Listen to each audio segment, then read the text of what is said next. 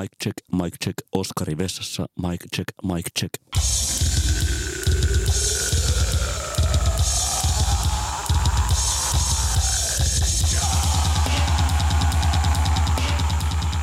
Tervetuloa. Tästä tykitellään lokakuun toisen jakson pariin. Minä olen Niko Vartiainen. Minä olen Oskari Onninen. Hyvää syksyä kaikille. Ää, muistakaa käydä tykkäämässä meistä Facebookissa ja niin edespäin. Kertokaa kaikille, kuinka hyviä meidän sisällöt ja kontentit ovat. Ja arvatkaa, saatiin jopa lukijalta viesti, johon Totta. palaamme ehkä myöhemmin, mutta tämmöistäkin harvinaista täällä. Palaamme myöhemmin. Hyvä. Öm, Oskari, mistä sä haluat puhua tänään?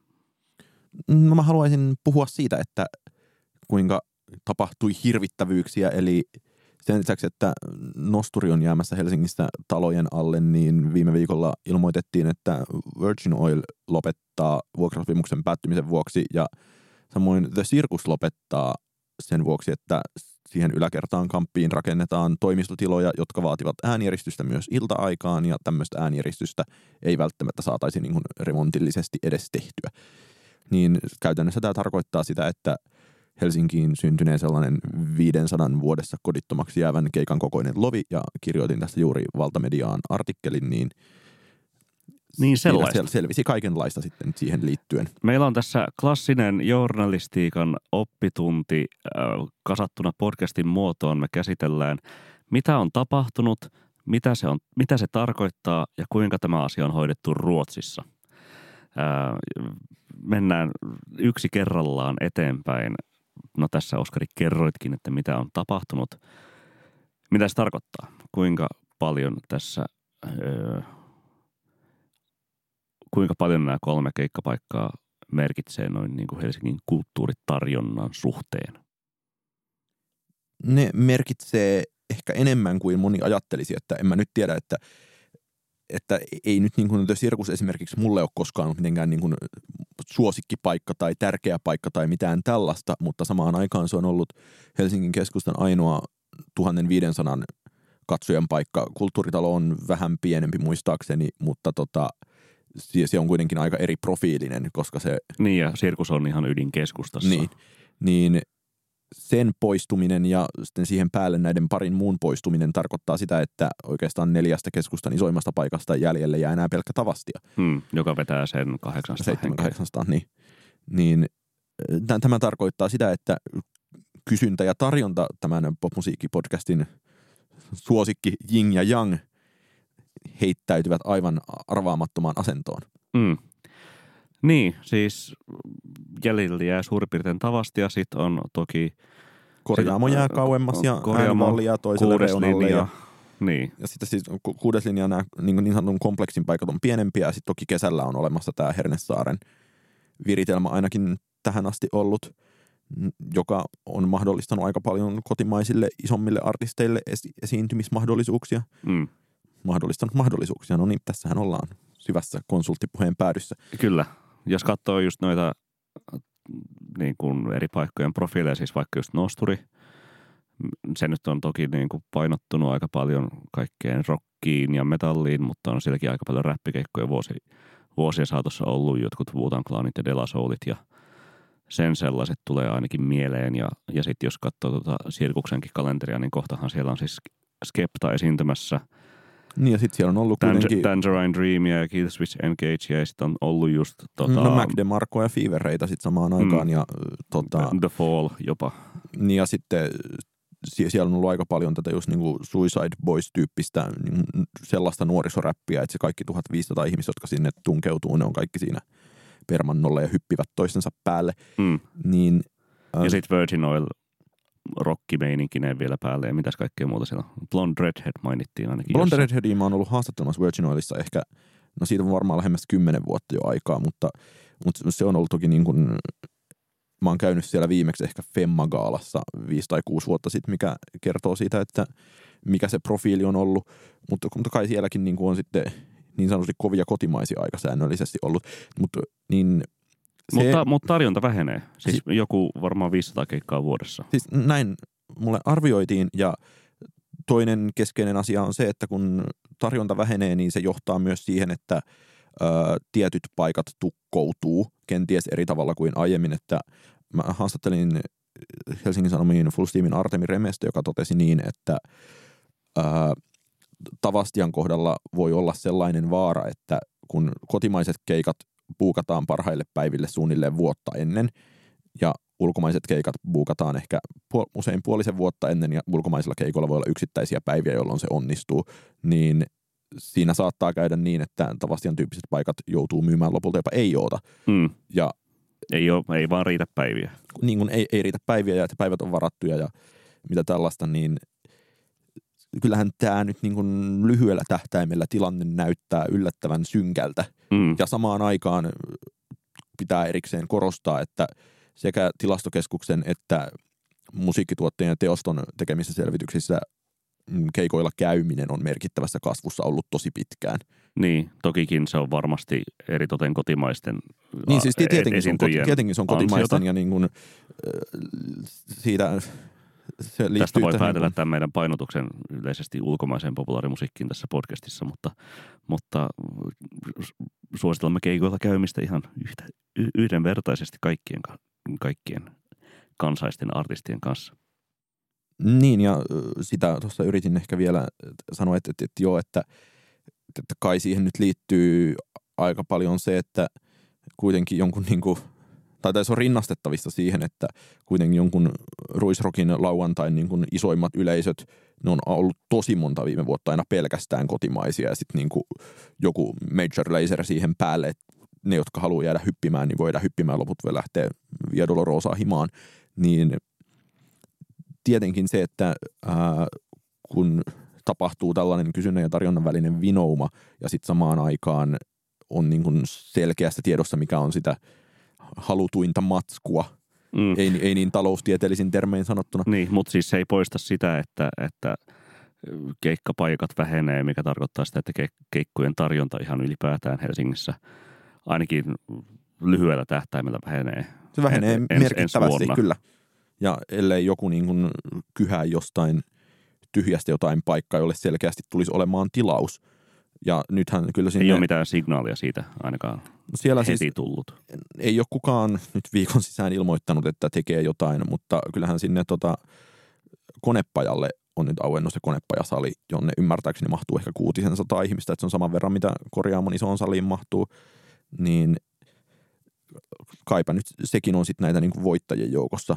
Toinen, mm. mikä mulle mainittiin mahdollisena voittajana on se, että, että tähän asti on on ollut kuulemma aika helppo buukata bändejä, että toiset menee sirkukseen ja toiset kultsalle, niin sitä pakkaa kuulemma pitää nyt sekoittaa ja, ja se, että kun kultsalle nyt esimerkiksi saa Permannolle nykyään tuoda kaljaa, mikä ei vielä Oho. kauan sitten ollut mahdollista, niin kai se myös lisää sen lukratiivisuutta keikkapaikkana, vaikkakin se on taas niin kuin profiililtaan tosi erilainen kuin joku sir- sirkusmainen klubi, joka on tosi selkeästi vain klubi. Niin, mutta mä oon käynyt Kultsalla ainoastaan katsoa jotain niin kuin, ähm, Saimaata jonain uutena vuotena ja, ja aikanaan Anthony Johnsonsia ja, ja näin edespäin, mutta, mutta eikö sitäkin pysty silleen mukavasti muovailemaan katsomoa ja per, katsomon ja permonon suhdetta su, suhteellisen hyvin?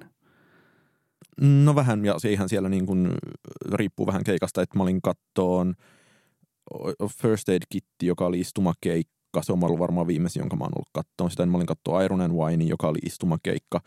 Ja sitten tota, ää, avaimen punainen tiilispessu, joka oli sitten kyllä niin kuin seisomakeikka. Ja mm. sitten mutta siis just noin. Että ja niin tavallaan, se, ja, ja, ja, ja Permannolle sai, se mun mielestä se kuvio menee niin, että sinne katsomoon ei saa viedä kaleksiin, mutta Permannolle saa viedä. Ja mikä sitten on tietenkin vähän hankalaa ja vaikeaa, mutta on se nyt ehkä niin kuin yleisön mahdollisuuksien kannalta sitten kuitenkin kivempi kuin se vanha malli, jossa kaikki kalja piti juoda ulkopuolella. Ja hirveästi nyt painotetaan tätä kaljajuontia, mutta mun mielestä se kuitenkin, jos halutaan yhtään klubimaista tapahtumaa ja tämmöistä niin kuin vastaavuutta. Intiimejä klubiolosuhteita. ei, vaan, ei vaan tämmöistä niin kuin vastaavuutta sille, että X määrä nimenomaan klubitilaa mm. katoaa, niin toi nyt vähän ehkä helpottaa sitä. Niin. No sitten on äänivalli mutta Elmun entinen puheenjohtaja Kimmo Helistö kävi, kävi jo laajalle levinneessä Facebook-päivityksessään läpi, läpi Elmun historiaa ja, ja sitä, mitä nyt niin kuin Nosturin kohdalla katoaa isopalainen historia muun muassa sen vuoksi, kun Elmo itse oli jäänyt vähän lepäilemään laakereillaan sellaiseen katettuun pöytään, minkä lepakon jälkeen Elmulle katettiin Nosturin muodossa ja, ja koitti siinä herätellä, herätellä toimijoita esimerkiksi siis ravitla Kaisaniemen kaltaisen paikan – hankkimiseen ja entisöimiseen ja pienimuotoisemman klubitoiminnan pitämistä siellä tai jossain äh, roihupellossa Staran vanhan varikon muovaamiseksi bändi, bändikämppien muotoon, treenitilojen muotoon. Äh, nämä voi olla niin kuin just niin kuin Nosturin ja Elmun kaltaiset toiminnalle jotain niin kuin tilapäisratkaisuja, mutta selvästi kuitenkin kuvastaa sitä, että niin kuin ihan siinä keskustassa ei ole enää mitään niin kuin oikein mahdollista tilaakaan jäljellä ja, ja sitten koko kulttuurin painopiste, josta vaikka kertoo siis äänivallikin, on sitten siirtymässä jonnekin selvästi jo niin kantakaupungin tai ainakin sellaisen asutuksen ulkopuolelle. Niin ja... Siis jos puhutaan sitten jostain niin roihupellosta tai, tai herttoniemestä tai näin edespäin, siellähän voi olla niin kuin ihan hyvinkin teollisuuskiinteistöjä, joita hyödyntää. Niin ja tämä sitten on siis yksiselitteisesti täysin globaali ilmiö, jossa... Nyt, nyt puhumme Ruotsista, niinkö?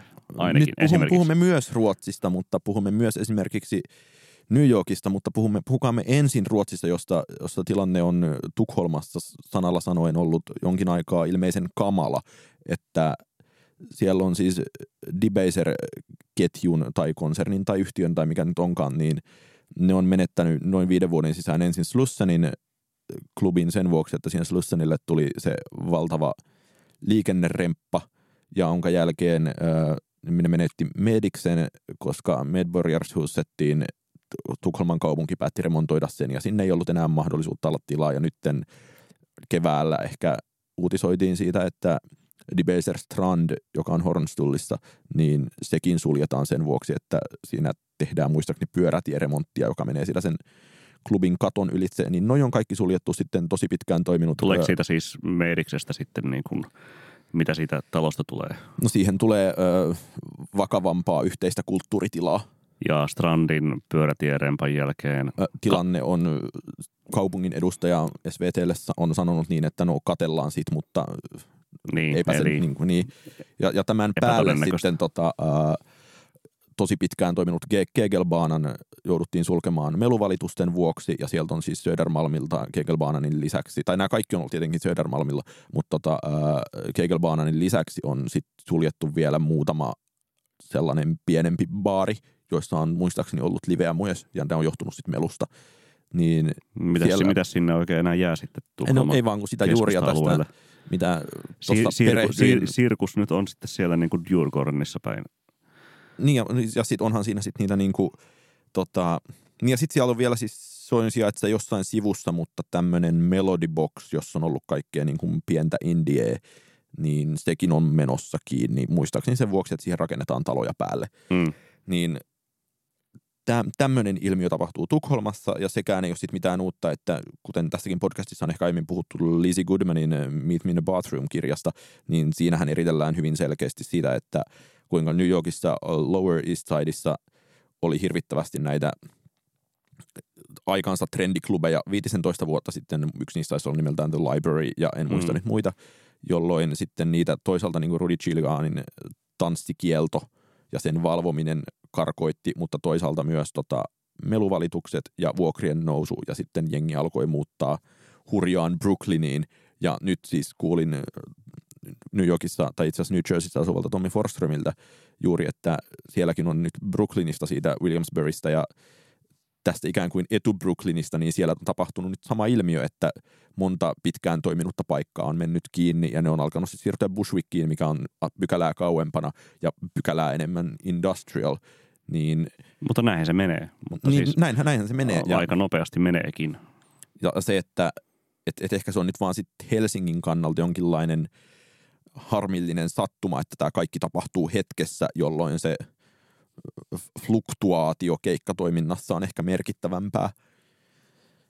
Mutta samaan aikaan niin kuin, mä kysyin Artemi Remekseltä, että mitä hän ajattelee siitä, että, niin kuin, että toimisiko Helsingissä keikkapaikka esimerkiksi Herttoniemessä ja Artemi oli aivan sitä mieltä, että ehdottomasti toimiset, jos siellä olisi 1000 tai 1500 ihmisen keikkapaikka jossain niistä teollisuusrakennuksista esimerkiksi, niin ei siinä hänen mielestään olisi mitään ongelmaa, että kyllä jengi löytäisi sen. Mm. Niin tämän tyyppinen kehitys on selkeä. Riippuu, riippuu tietenkin keikoista, mutta siis var, varmasti jos niin kuin samankaltaiset kotimaiset suht isot nimet tai edes keskikokoiset nimet, jotka sitten niin tuommoista 1500 hengen paikkaa täyttäisi. Niin, tai niin, niin kuin ei edes, kyllä mietin, ne ihan yhtä lailla metron varrelle hertsikkaantuisi. Niin ja mä mietin niin kuin ensisijaisesti just niin kuin Mac DeMarco ja Skeptaa. Niin. niin.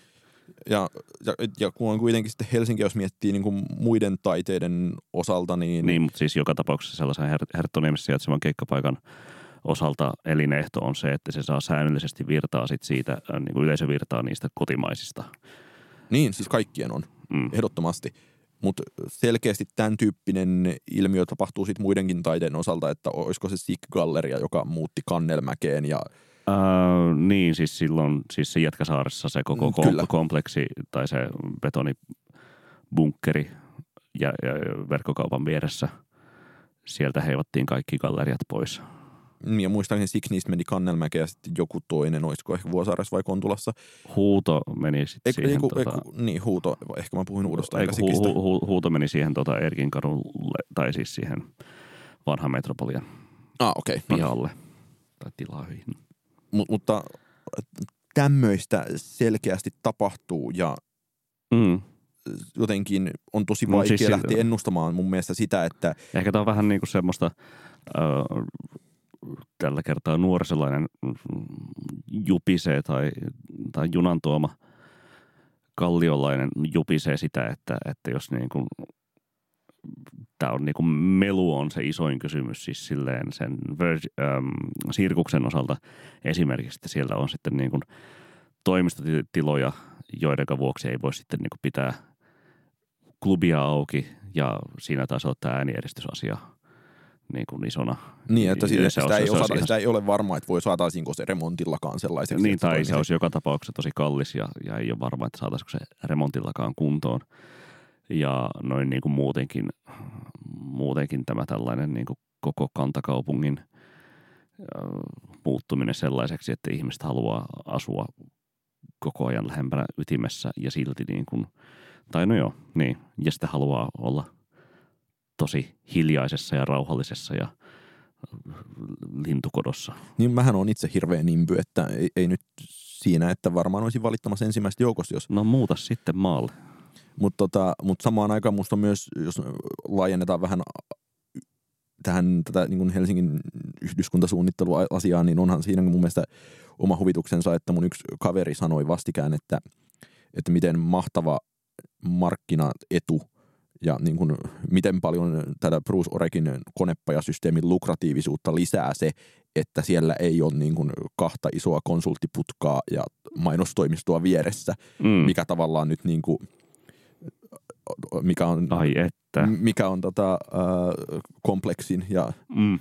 Tannerin tällainen kohtalo, että ikään kuin siihen on tullut siihen Hämeentie ja Sörnäisten rantatien väliin tullut niin kuin yllättävän nopeasti tällainen keskustamainen paikka. Niin, siinä on kompleksi on nykyään Ellunkanojen ja Miltonin puristuksessa.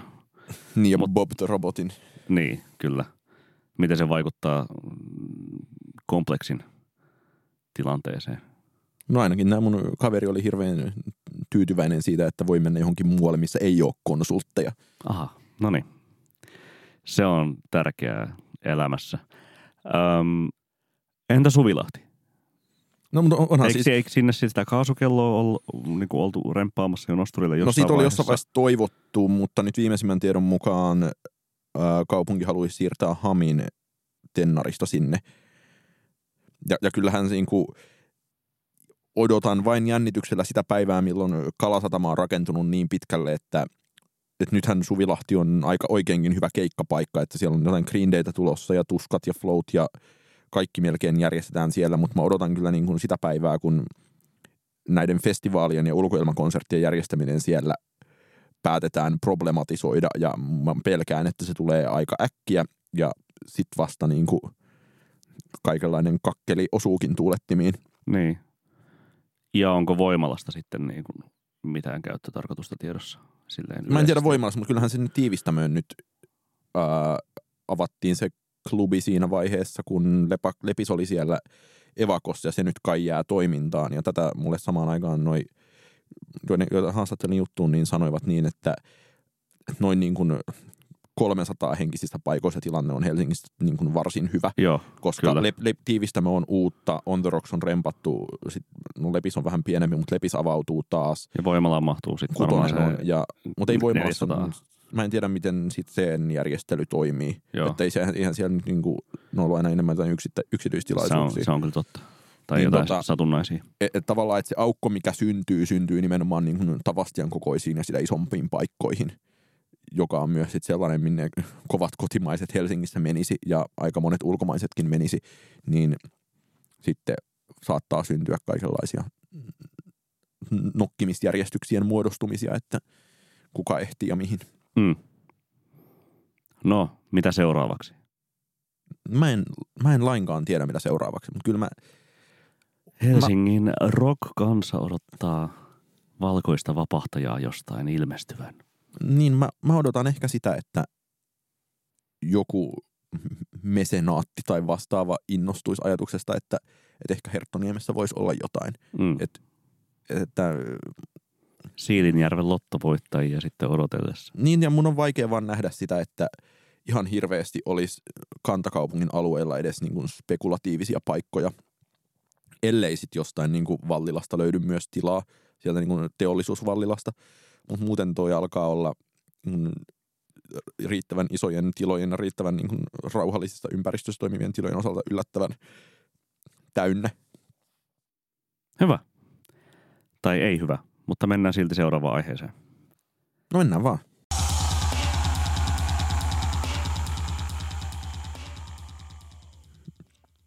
Mitäspä sitten saisi olla tämän äskeisen pitkän asiantuntijan monologini päälle? Öm, vaikka tässä, vaikka kuinka on puhuttu tässä podcastissa listoista, ja varmasti niitä tullaan käsittelemään lisääkin, niin ää, en voi olla sivuamatta tässä Pitchforkin viime viikolla julkaisema 2010-luvun parhaat albumit listaa. Se sinänsä oli suhteellisen odotettu, varsinkin kärkipään osalta, kuten me tässäkin podcastissa jokunen viikko sitten ennakoimme, kuinka siellä oli, oli Frank Ocean ähm, albumikärjessä ja Kendrick Lamar biisikärjessä ja sitten siellä oli, oli Kanye ja ähm, Beyoncéa ja Solangea ja näin edespäin. Odotettu, odotettuja nimiä äh, lista, lista kärjessä ja lista muutenkin suurin piirtein täynnä. Ää, enemmän mua kiinnostaa puhua siitä, mitä sillä ei ollut. Varsinkin siinä valossa, mitä ää, kyseinen sivusto on tämänkin, tämänkin vuosikymmenen saatossa kehunut ää, ja mitä, mitä he on nostaneet muun muassa, muun muassa kärki, no yli, yhde, yli yhdeksän pisteen arvosanoille, ehkä jopa vuosilistan top 10. Yksi semmoinen merkittävä putoaminen oli, oli Ronda Julesin RTJ2 tippuminen jonnekin siellä 131 tai Mutta- jotain, joka oli kuitenkin vuoden 2014 ykköslevy. Mutta tarkoittaako Niko Vartiainen tämä sitä, että sinä kaipaat Dr. Train Compton-levyä?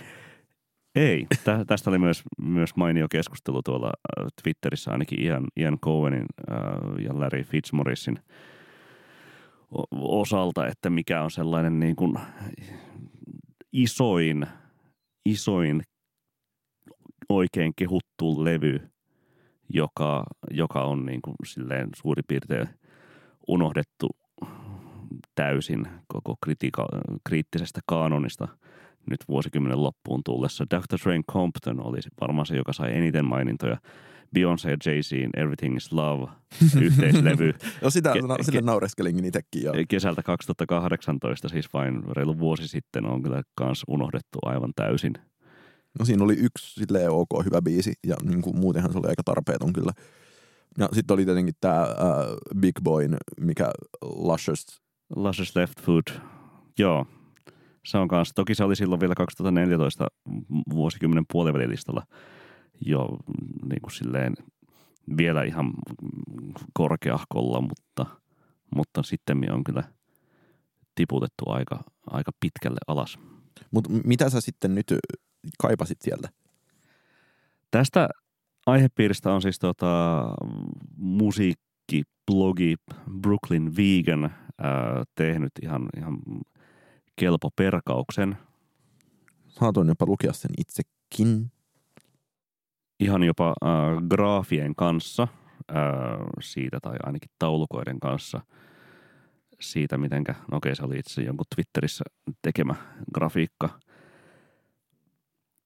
mutta jossa siis tuota, oltiin käyty jokaisen vuosi, vu, vuoden yksittäinen top 10 ja sen jälkeen sitten verrattu niitä sijoituksia koko äh, vuosikymmenen listan, listan äh, sijoituksiin. Ja siis sieltä on, nyt on tiputettu äh, esimerkiksi Miguelin Wild Heart vuodelta 2015 kahdeksas ja täysin pois äh, siis koko Miguelin albumituotanto muutenkin vuosikymmeneltä toisin kuin siis vaikkapa Chance the Rapperin Coloring Bookia tai Vince Staplesin Big Fish Area ei myöskään löydy. Mä olin no, mun mielestä... to, niin kuin tuosta Pitchforkin Top 200 listalta, joskin heidän muut albumit löytyvät ja, ja ehkä se on niin kuin, oma, oma tulkintani on se, että periaatteessa on aivan perusteltua, että, että jos on niin kuin suhteellisen samankaltaisia levyjä artisti julkaissut monta tällä vuosikymmenellä riittää, että niitä on vain yksi.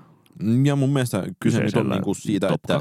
200 et, et ensinnäkin mun ehkä keskeisin takeaway koko listasta on se, että se albumilista ja biisilista, kun niitä lukee rinnakkain ja niitä vähän peilailee toisiinsa, niin se on aivan suunnattoman hyvin toimitettu kokonaisuus.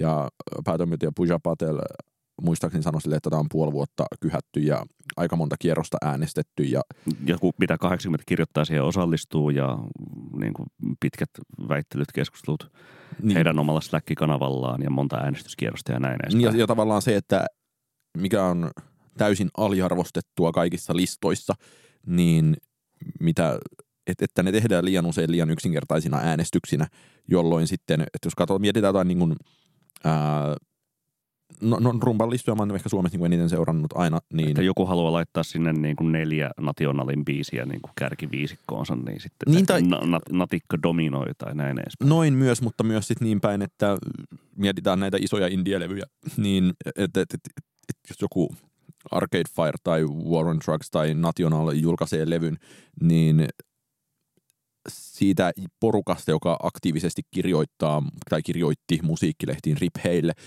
siis lehdille. Niin, ja ihmisillekin henkisesti. Niin, niin se on tietenkin aika homogeeninen porukka, mutta myös silleen, että se aika herkästi päätyy kuuntelemaan ne tietyt, tietyt levyt. Jonka jälkeen ne myös aika herkästi painottuu sieltä listoilla. Ja tämä sudenkuoppa mun mielestä tässä Pitchforkin list, molemmissa listoissa oli suunnattoman onnistuneesti kierretty, että musta, niin kuin, musta oli ilahduttavaa, että paras India-biisi oli Bill Callahanin Riding for the Feeling. No tai siis kyllähän käytännössä Grimesin Oblivion on India-biisi. No mutta, no tavallaan niin. Mutta siis kitara indie biisi. No paras kitara indie biisi oli puolestaan Mitchkin Your Best American Girl, mutta Bill Callahan taisi voittaa valkoisten miesten sarjan. Niin no voihan Mitskin ajatella kitarana. En ole kyllä koskaan ajatellut Mitskia kitarana. No okei, okay. ymmärrän. Siis kitarahan se nimenomaisesti on. Kyllähän siinä jo kitara tosiaan soi. Ja, ja mutta sitten samaan aikaan, että ää, myös albumipuolella siellä oli vähän, tai että siellä ei ollut niin ilmeisimmät levyt painotettuina, mikä on mun mielestä siinä, myös, siinä mielessä myös kohtuullista, että olisihan se täysin niin kuin mielenvikaista lähteä väittämään, että niin selkeästi niin kuin viime vuosikymmenen bändit, kuten The National, niin olisivat jotenkin tehneet tämän vuosikymmenen merkityksellisintä musiikkia ja niin kuin mm. influentaalisinta ja painavinta, niin se oli siellä mun mielestä tämän tyyppisesti tämän tyyppisiä toimituksellisia valintoja, jotka oli tosi onnistuneita. Tosi, ja äänestyksellisiä valintoja ilmeisesti myös. Niin, tosi vahvasti siinä korostuu toki se, että, että on ollut tosi, tosi vahva rap-musiikin ja, ja R&Bn vuosikymmen on ollut, on ollut esiin nousu nuoria lahjakkaita naispuolisia lauluja ja lauluntekijöitä ja kaikki non-binary asiat sekä, sekä LGBT-yhteisöt on, on otettu siellä, siellä lukuun ja se on diversiteetiltään aika eri luokkaa kuin jos vaikka katsoo sitä vuosikymmenen puolivälilistaa tai viime vuosikymmenen lopun, lopun listaa viime vuosikymmenen parhaista, parhaista levyistä. Mutta se, sitä mä en voinut olla niinku ajattelematta tota, tota listaa lukiessa ja varsinkin niitä poisjääntejä. Siis äh, Sun Kilmoonin Benji, joka oli laitettu siihen puolivälilistalle siellä yhdeksän ja, ja annettu korkeat arvosanat. Äh, samalla siis samalla Swansin kumpikaan noista isoista pitkistä levyistä The Seer tai To Be Kind siitä 2012 ja 2014. Siinä oli vielä kolmaskin, The Glowing Man, mutta mä en muista miten sitä. Joo, sitä ei oltu nostettu niin kovaan arvoon, mutta molemmat noista The Seer ja Glowing Man oli, uh, The Seer ja To Be Kind oli laitettu yli ysin arvosanoilla ja oman vuosikymmenessä top 10 ja sillä vuosikymmenen alkupuoliskon listalla kärki 20 oli Sear myöskin. Ähm, Ariel Pink oli otettu albumiosiossa täysin pois, vaikka sekä Before Today että Pom Pom oli, oli oman vuosik- vuotensa top 10. Ähm, Nick Cave ei ollut ollenkaan, vaikka Skeleton Tree ja Push the Sky Away on molemmat olleet aika kovasti noterattuja. Ja no musta... toki, to, toki nyt tämä uusikin on on, on hyvin vastaan. Mä voisin, mulla on vähän sellainen kutina, että ne lisää ton Ghostiin, niin koska ilmoitettiin, että loppuvuoden levyt kyllä lisätään niin kuin listaan num, ilman numeroita. Niin, Mä kyllä. veikkaan, että toi Ghostiin lisätään sinne kyllä, koska kyllä. mun mielestä se on, mä en osaa vielä sanoa, mutta se on ihan hirvittävän hyvä levy ja se on ehkä jopa parempi kuin Push the Sky Away. Joo, Mä en ole vielä kuunnellut sitä, mä en ole vielä ottanut aikaani sille, koska se vaikutti sellaiselta mötköltä. Että... Ei kun se on nimenomaan levy, joka ei silleen tarvi aikaa ja mötköä, vaan sitä voi niin kuin soitella Noniin. taustalla koko ajan ja niin kuin, niin kuin nauttia siitä tyyneydestä ja niin semmoisesta. Se on, siinä on tosi omanlaisensa tunnelma, joka nimenomaan sopii myös taustakuunteluun oikein hyvin. Okei. Okay. No joo, jäin eniten miettimään, miettimään just Sun Kilmoon, Mark Koselekin, Swansin, Michael Giran sekä, sekä sitten toisaalta myös Real Estatein äh, kohdalla, joka myös koki aikamoista arvonlaskua tähän vuosikymmenen loppuun tullessa, että onko tässä väistämättä, tai ainakin siis vaikka ei oiskaan sitten niin kuin ollut perusteena ää, äh, kyseisten henkilöiden toiminta yksityiselämässään, niin jäi vähän epäilys kuitenkin, että onko tässä jonkinlainen äh, niin sanottu, ai, ai. Jo, jonkinlainen niin sanottu Me Too-listaus tehty. Siis äh, Giralla, Giran kohdalla oli, oli tuota entisen Young Guard, siis Giran oman Young Guard-levyyhtiön työntekijä syyttänyt häntä, häntä raiskauksesta. Matt Mondanilin äh, se, syytökset, tai häntä koskevat syytökset, siis Real Estate-kitaristi Matt Mondanilin kohtaamat syytökset on, on ollut vuosikausia musa-lehdistössä tai ainakin tuossa niin parin vuoden ajan. Ja, ja siis Sun Kill Moon Markko Selkin oma, oma tylytys esimerkiksi siis myös Pitchforkiin, Pitchforkiin kirjoittavaa tota, Laura Snapesia kohtaan on ainakin yksi sellainen iso asia, joka on ollut, oli aikanaan 2015 lehdistössä, missä tuota, missä haukuttiin bitchiksi ja tuota, sanottiin, että, että huh, huh. Koselek, tai että Snapes haluaa Koselekin haluaman oma you want to have my babies ja näin edespäin ennen pitkää, että joku tällainen live-yleisön edessä haukkuminen oli kyseessä ja, ja haastattelupyyntöihin nihkeästi suhtautumisesta ja näin edespäin. Ähm, tuliko sulle yhtään Oskari itselle tällainen, niin kuin, tällainen niin sanottu Me Too-vaikutelma tästä listauksesta mieleen? Ei mulle, mulle, mulle ei sanota niin, että mulle ei ainakaan tullut niin kuin juurikaan cancel-vaikutelmaa mieleen, että tässä haluttaisiin tiettyjä tahoja jotenkin peruuttaa tai vaientaa, että, että mä en miettinyt sitä niinkään ehkä sitten näiden niin aiempien pisteiden valossa – vaan vähän myös silleen, että, että oliko niin kuin, että oliko niin kuin vaikka Sun Kill Moonin Benji sittenkään niin hirveän hyvä levy, kyllä mun, ja se, että No siitä, siitä mä oon ainakin ihan täysin samaa mieltä, että se ja, ei, ja se ei ollut myös, sen, että, niin kuin, niin kuin, sen aikalaishypen arvoinen. Ja samoin myös, että, että ehkä niin kuin real estate sai sellaisia sijoituksia, jotka myös on tavallaan, Koko... no, mutta mulle se on niin aina näyttäytynyt aika lailla niin yhtenä sinänsä taidokkaana indie-bändinä muiden joukossa enemmän kuin, niin kuin jotenkin... Poikkeusyksilönä. Niin ja semmoisena äh, niin hyvin tietynlaisena niin kuin viimeisenä tosi tyylipuhtaan levyhyllymusan airueena.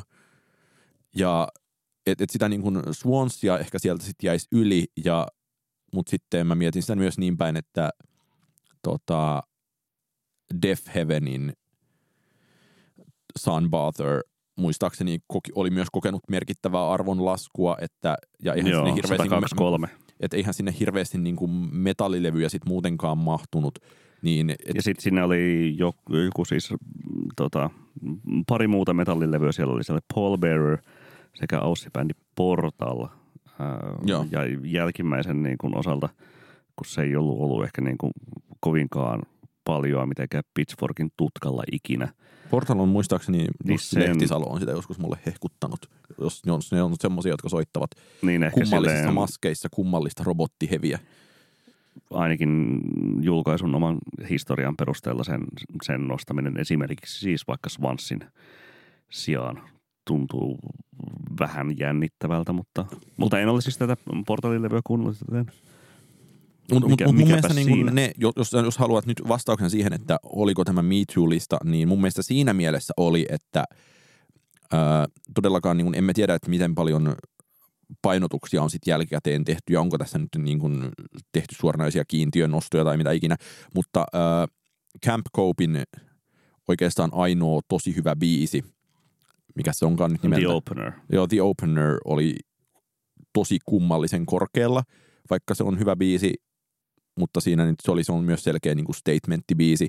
Ja toinen, mikä toisaalta myös saattaa kertoa siitä, että miten itse olen päätynyt musiikkiani kuuntelemaan, mutta en ollut koskaan tajunnut, että Phoebe Bridgers on tehnyt niin, niin se oli kyllä, sekin oli oikein hyvä biisi kyllä, että ei mulla silleen ole. Mutta niin, se, siis korkea... Phoebe Bridgers, hän, hän oli siis yksi niin, näistä, Ryan Adamsin Ryan Adamsia kohtaan, joo. Niin ton tyyppis niin ehkä melko korkeat sijoitukset pisti silmään, että okei, että tietenkin tällä, tällaisilla listoilla tehdään politiikkaa myös ja niin kuin tehdään statementteja ja niin kuuluukin tehdä. Mm. Ja ei mulla ole mitään sitä vastaan, mutta mun mielestä ne pisti silmään. Kyllä, kyllä.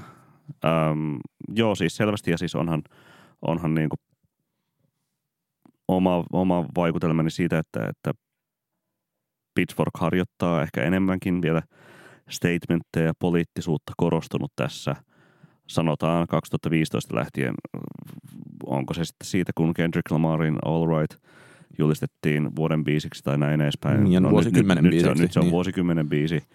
Ja niin, siis esimerkkejä voi, voi, voineen listata sille paljonkin, joton, kuten me ollaan tehnytkin tämän, tämän vuosikymmenen lopullistan valossa, mutta, mutta siis niin, no kyseessä on – kyseessä on niin kuin musiikki tai Indian musiikkimaailman vaikutusvaltaisin julkaisu, joten, joten miksipä se ei käyttäisi valtaansa, jos, jos se niin voi tehdä. Mitä sä ajattelet siitä, että... Toisin sanoen siis kyllähän mekin niin kuin nuorkamin olemassa ollessa siis nostettiin kaikenlaisia aiheita esiin, kuten pidettiin saamelaisviikkoja, siis niin kuin sen sellaista, että... että Mitä niin kuin, pidettiin nuorkamissa saamelaisviikkoa? Pidettiin, pidettiin. Nuorka, nuorkamin ensimmäisenä syntymäpäivänä. No sehän sitten, jossain ehkä oltiin sitten edellä. Mitä sä ajattelet tästä niin kuin listasta sitten silleen in general, miten sanotaan, että Ai, ai niin kuin in English sanotaan in niin, general. In English sanotaan in, in general, mutta tar- tarkoitan siis sitä, että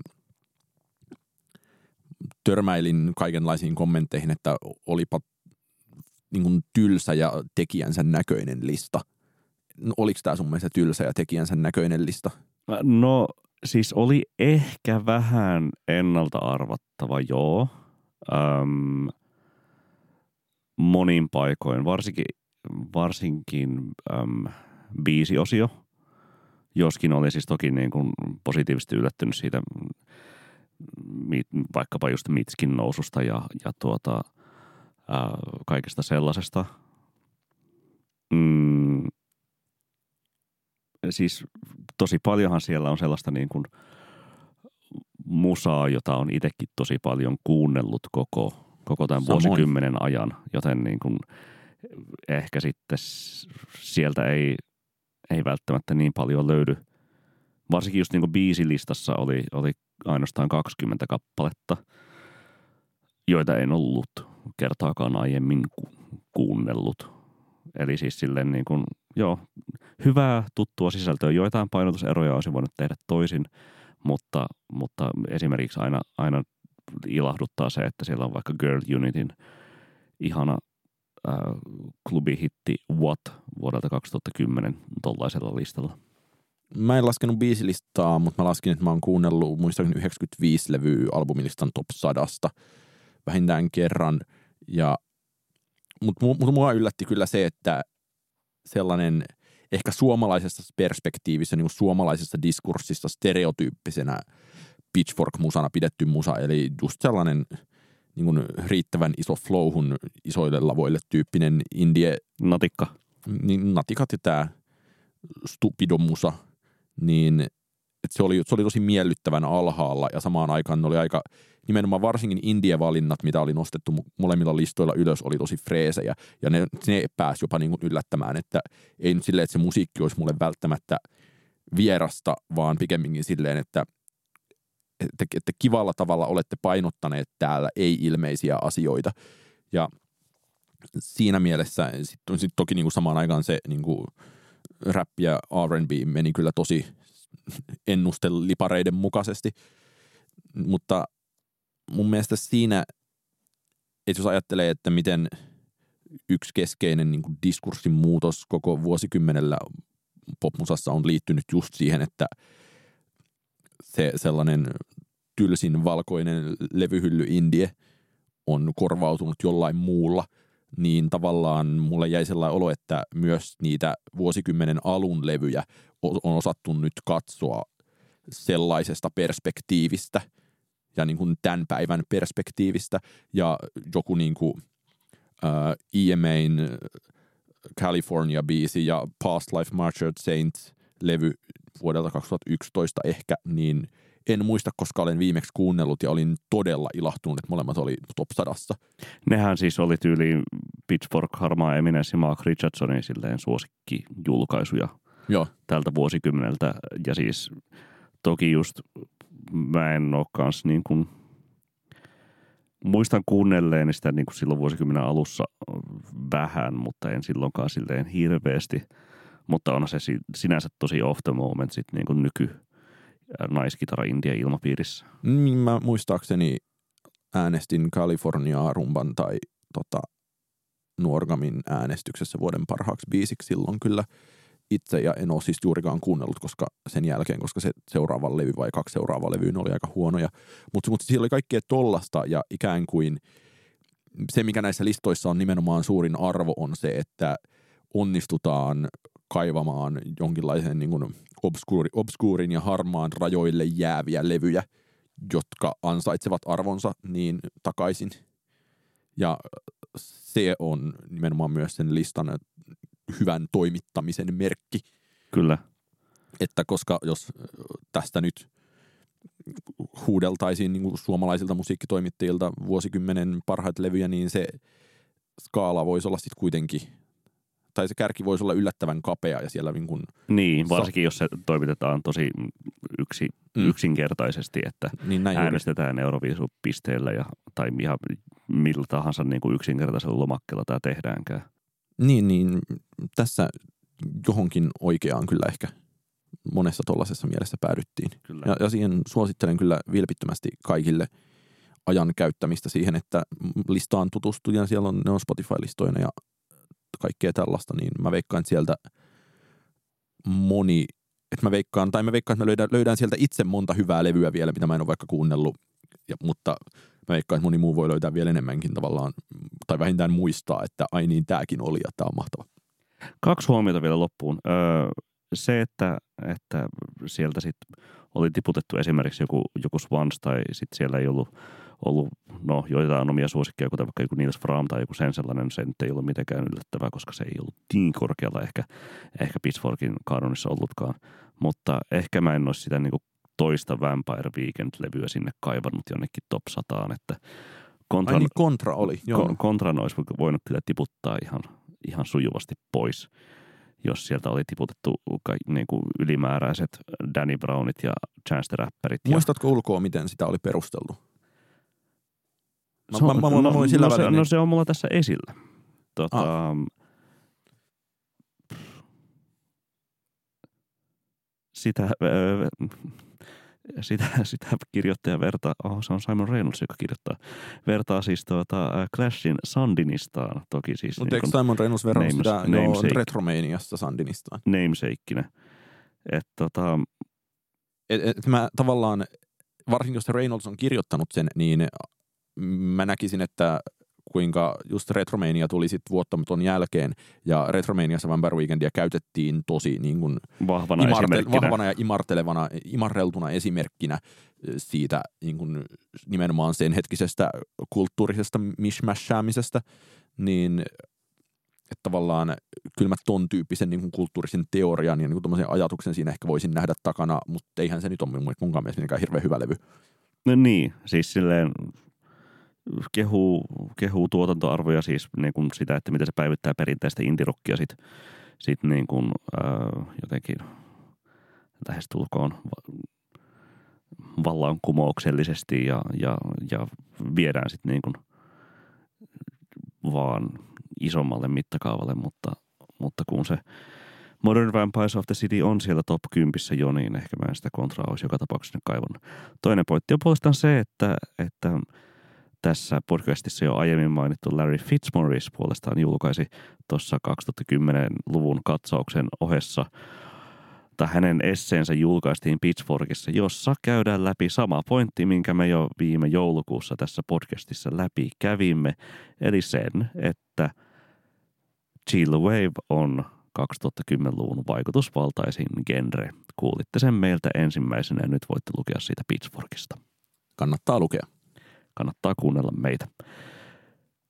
Mennään suositusten pariin. Oskari, mikä on hyvää just nyt? No just nyt hyvää on tästä nauhoituspäivästä muutama päivä myöhemmin, mutta varmasti ilmestymispäivän jälkeen ilmestyvä Carolin Polacekin levy Bang. Ja Miksi?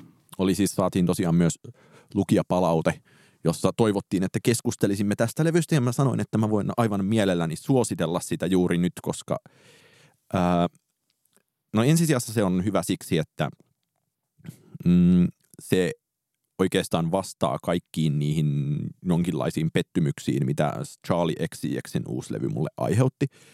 Ja tämä on oikeastaan myös se levy, mitä mä, ne on, ne on tosi sisarlevyjä keskenään, mihin liittyy ja, ja paljon Pol- se, että... Polacek oli Charlie XCXin pop kakkosella – ja molemmat ovat nyt kollaboroineet Daniel Harlen kanssa. Joo, Daniel Harle on haastattelujen mukaan lietsonut Caroline Polacekin tekemään musaa niin kuin sooloa ja kajauttanut joidenkin biisien sävellyksistä, mutta tämä on Polacekin itsensä tuottama, mikä kuuluu mun mielestä ensisijassa siinä, että, että jos siinä Charlie XCXin levyllä tosi iso painoarvo oli juuri sillä, että se on PC-musiiktyyliin tuotettu ison maailman poplevy, niin tästä menee paljon kivasti, kivemmin biisit enemmän edellä ja sitten se tuotanto on niin kuin vaan bonusta paikoin ja se ei ole tavallaan niin överiksi ja sokeriseksi vedetty.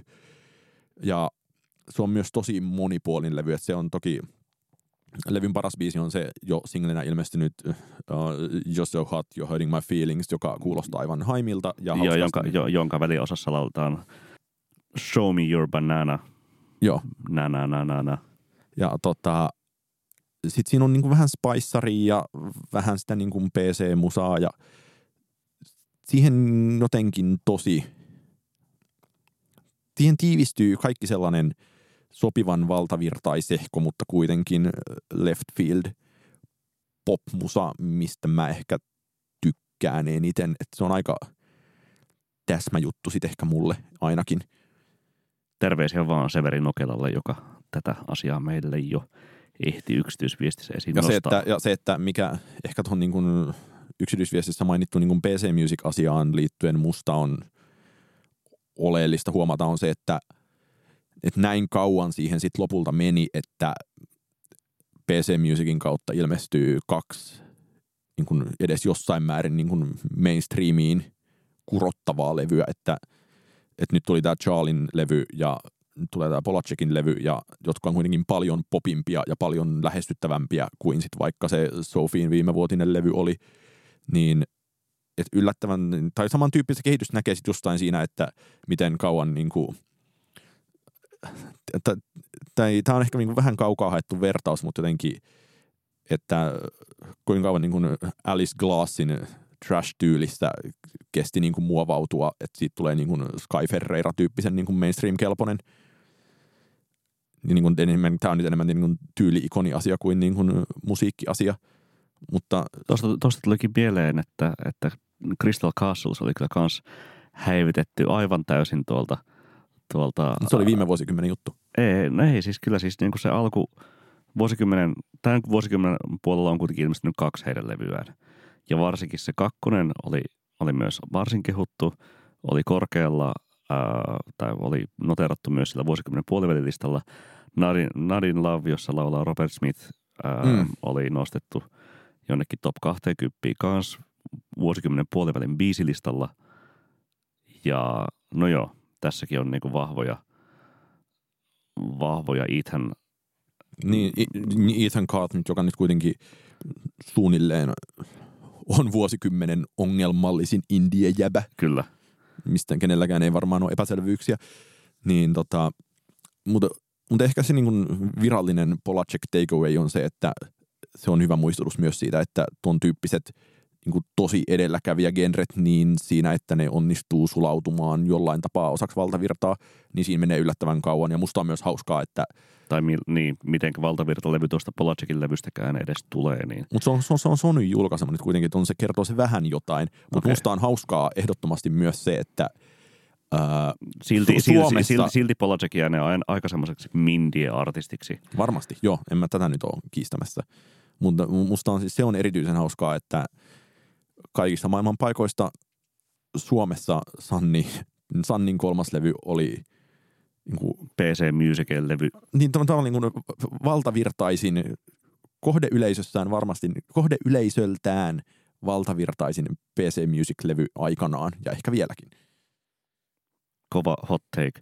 Öö, mä suosittelen... Saanko suositella lisää? No saat, anna öö, mun mielestä kannattaa, mä oon itse kuunnellut tosi paljon viime päivinä Fiona Applea ja kannattaa kuunnella Fiona Applea. Ja siinä mä löysin sellaisen uuden asian, että mä oon kuunnellut Idler, Idler Wheel-levyä aikanaan ihan hirveästi. Ja nyt mä oon siirtynyt silleen hiljalleen tuohon When the Pawniin. Ja siitä When the Pawnista tulee välillä niin kuitenkin tosi vaikeita niin kuin musiikkilukio, taidekoulufiiliksiä, mikä johtuu siitä, että siinä on jotain niin kuin pelottavaa. No, no läpsittelyä ja taputtelua ja pianonsoittoa ja ultravitun braata niissä tota, ää, nimenomaan niin kuin säestyksissä. Ja, mutta, se, mutta sekään ei haittaa, että niin kuin Fiona Apple, paras, hyvä. Öm, niin, vuosi, vielä ehkä tähän väliin. Tuossa Taas. vuosi sitten, olisiko se ollut ehkä elokuussa tai syyskuussa, suosittelin äh, Succession TV-sarjan ykköskauden katsottua, niin että katsokaa Successionia HBOlta ja, ja nyt siitä on, on päättynyt toinen kausi ja voin vielä enemmän vahvistaa, että katsokaa hyvät ihmiset Succession TV-sarjaa, koska se on upeaa televisiota, siinä on hirveitä ihmisiä, ää, joita jokaista silti symppaa toisiaan vastaan ja joka on aivan niin kuin kammottavaa äveriäisyys, pornoa ja, ja henkistä väkivaltaa. Se on siis niin kuin suursarja, jossa ei siis nähdä verta eikä tissejä eikä niin kuin mitään niin kuin sinänsä sokeraavaa ollenkaan, mutta on todella paljon kamalampi kuin mitään, niin kuin henkisesti kamalampi kuin mitään mitä telkkarissa on varmaan lähestulkoon ikinä voinut katsoa. Ja nyt Oskarikin on ryhtynyt katsomaan Successionia kahden jakson verran ainakin. Kaksi jaksoa ehkä tänään, kolme tai neljä. Mitä mieltä? Kyllä mä oon suuresti nauttinut ja nimenomaan nauttinut. Ei jos tuntunut niin kuin pahalta, vaan enemmänkin silleen, no, no vähän pahalta, mutta silleen niin kuin sadistisella tavalla hyvältä. Sä oot kuollut sisältä. Se on ihan mahdollista. Öö, kuka hahmo olet mielestäsi? En mä, vielä osannut, en mä, mä, en ole, mä en ole vielä osannut päättää. Onko se Roman? Onko se Greg? Vai onko se, onko se Logan? Mä oon Connor. Okei. Okay. Voit olla. Mukavaa. Mutta siis suositteletko muuta kuin TV-sarjaa? Öö, suosittelen tuota sellaisen, nyt mennään äskeisestä pop-musiikista jälleen tuollaiseen niin kuin erikoismusiikimpaan maailmaan. Suosittelen kanadalaisen harpun soittajan Sarah Pageen albumia nimeltä Dose Curves, eli Dose Curves. En tiedä, miten homofoninen tämä sitten voisi olla, että onko tämä niin Toes Curves vai do, Dose Curves jollain tavalla tarkoitettu, mutta se on, kuuntelin sen tänään töiden ohessa kahdesti, nautin tosi paljon, siinä on ihanan kaunista plimputtelua ja, ja kimmellystä, kaunista soittoa aika, aika sellaisessa jo ambient hengessä, mutta ei pelkästään harppua, vaan kyllä se on ihan aika, aika orkestraalinenkin levy. Se pysyy tosi taitavasti äh, kauniissa jopa New Age-tunnelmissa menemättä oikeastaan hirveämmin kitsiksi, joten jos olette vaikkapa jutulta. Niin. huomenna toimistolla painamassa kelmua tai ihan vaan muuten vaan surffailemassa internetissä, niin laittakaa Sarah Pageen Those Curves soimaan. Näin Meillä saattaa olla ensi kerralla vieras. Mutta siitä kuulette sitten ensi kerralla, jos meillä on vieras. Mutta sen verran voidaan sanoa, että jos vieras tulee, niin me emme puhu hänen kanssaan tuulista. Se on juuri näin. Ei sitten muuta kuin PS. Tykitellään.